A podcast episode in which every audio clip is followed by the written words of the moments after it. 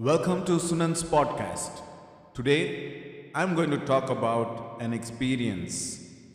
Yes, an experience I had today.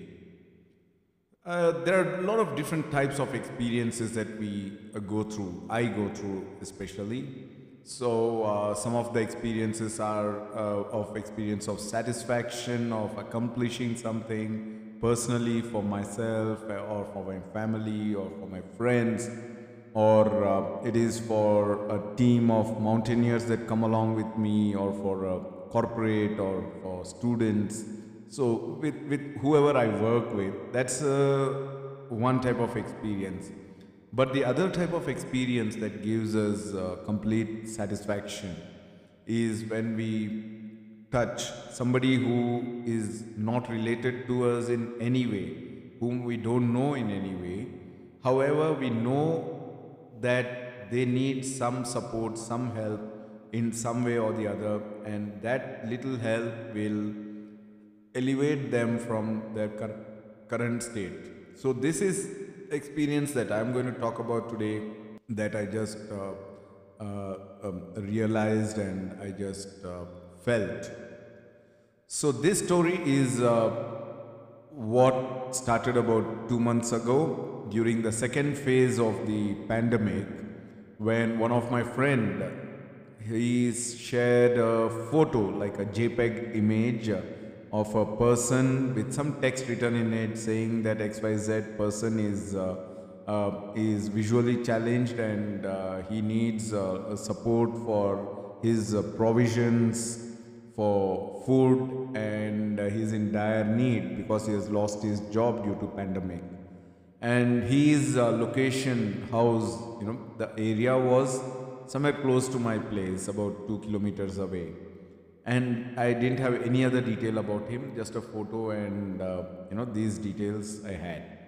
Now uh, um, i am also part of the civil defense civilian uh, defense force. And we volunteer when there is a disaster we volunteer during emergencies and uh, various other uh, services. We help communities. Okay, so this is what we do, and I lead uh, the team of uh, wardens in my area. So we have fairly good experience in uh, community involvement, and I know our strengths. So knowing this, what I did was I asked for one of our volunteers to help me locate this person because that person stayed my volunteer uh, Prabhakar, he stays close by in that location. So I forwarded him the picture and asked him to help locate this person who is in dire need of help, immediate help. It took about uh, two, three days for him to go around asking shops or close by places, you know. And we were lucky we could locate him. So we went to his house and we heard his uh, story he sells these uh, toys, keychains, and other small uh, things in moving trains, mainly Bangalore to Chennai uh, train route. Uh, your people who travel in uh, Indian train uh, might have seen people selling these. Okay, the blind men or women they sell, so they make a living out of it. But since last year, due to pandemic, there is no train or even if there are some trains, there are no passengers or people to buy, and he lost his uh, source of income. Now, having uh, lost his source of income, it was challenging for his uh, family. His wife was working in a garment factory and she also lost her job. So they both are now without work, without an income. And the adding to this, they have two children. The younger one is about uh, six or seven years of age, and uh, he was all right uh, till about uh, two years or so ago. Uh, but then uh, recently he also lost his vision, probably some medical hereditary problems and now he is uh, not able to see and but he is quite enthusiastic and leads, uh, needs a lot of motivation and special kind of education. And he already showed how he can read the braille uh, uh, uh, book. Okay? Then daughter is about uh, 11 or 12 years of age and she is going to school. And now they have to support their family. We saw this. So as an immediate relief we helped them with some provisions and uh, kits dry ration kits. And they did get some other help from their neighbors also which they said honestly that we did get some help. So after that we wanted to know how to help the family how we can uh, make them self-sustained self-reliable and help them lead a more dignified uh, life so that's when uh, uh, a little bit of probing and they also started opening up and then they said that they would like to open a tailoring shop.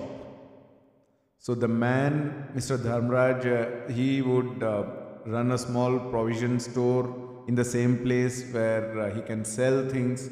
He is quite good at it, actually. I would say, you know, uh, only he has visual challenge, but apart from that, I think all his other senses are much more active compared to a normal human.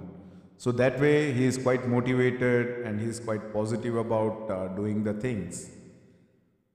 Uh, so that's our plan. The plan is the man will uh, do the selling of uh, provisions or small things uh, like a regular uh, small shop and the lady will take orders for stitching and they'll support their family for which I asked what they need and uh, they already have one sewing machine which they said is good for now but what they needed was a overlock machine. Overlock machine is uh, one which does special kind of stitching for finishing work and for uh, other kind of stitches and there are various types of overlocks but then it is a requirement for uh, setting up a, store, a tailoring shop and usually people who don't have this facility they have to uh, outsource the overlock work and uh, go and get it done from somewhere and pay them the money and come back. And also it's a cumbersome thing.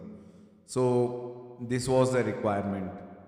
Okay then we came back. I pondered on it. I have no idea about the overlock machine types what is suitable for uh, their kind of work and things like that so i inquired with some experienced people in the field of uh, garment and uh, industry.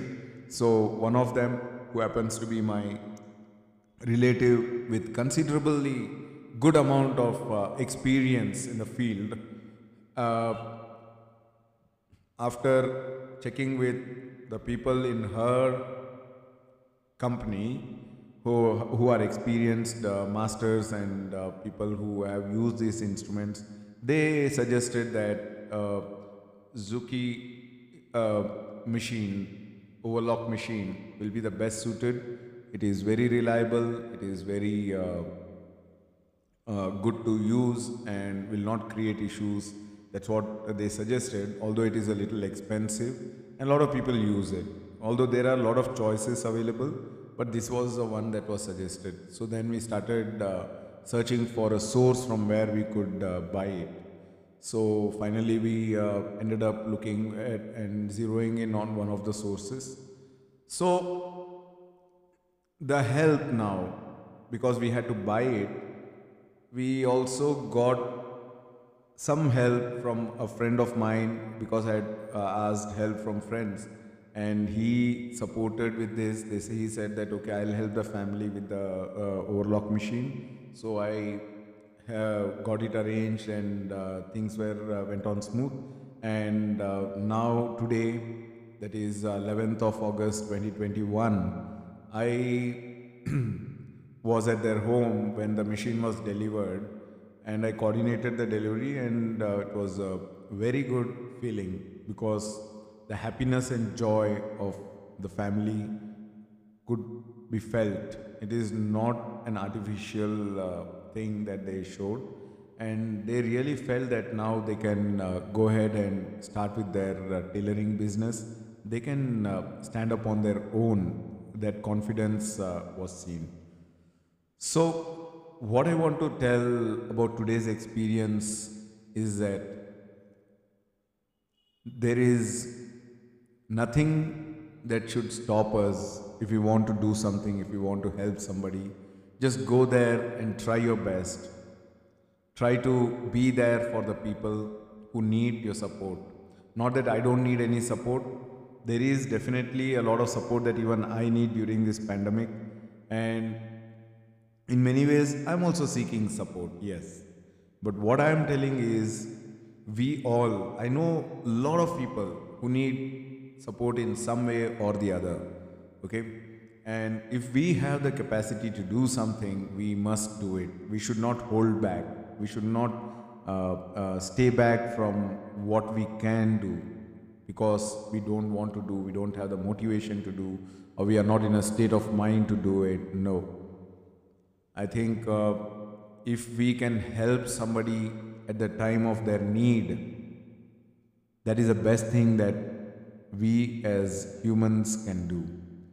Just be there for somebody who is needing your help and don't expect anything back. I don't have any expectations uh, from this voluntary work that I'm doing. Okay. And yes, I know that it is going to bring some peace to the people who are involved, their family, their son, their daughter. You know, they can be more dignified. They, they'll go to school. He will hold his head high. Today I was speaking to the son, as the small boy. Asked him what you want to do. He said, I want to learn music now and uh, you know, various things, you know. So these are the kind of aspirations that will get supported with all this uh, small, small help that we offer. So go out there and just help them. Okay. So thank you so much for listening to this uh, uh, episode of my podcast, the Sunan's podcast. We have another episode coming up soon, and it's about another important topic that I would like to share here with you all. Thank you so much. Goodbye. Have a good day.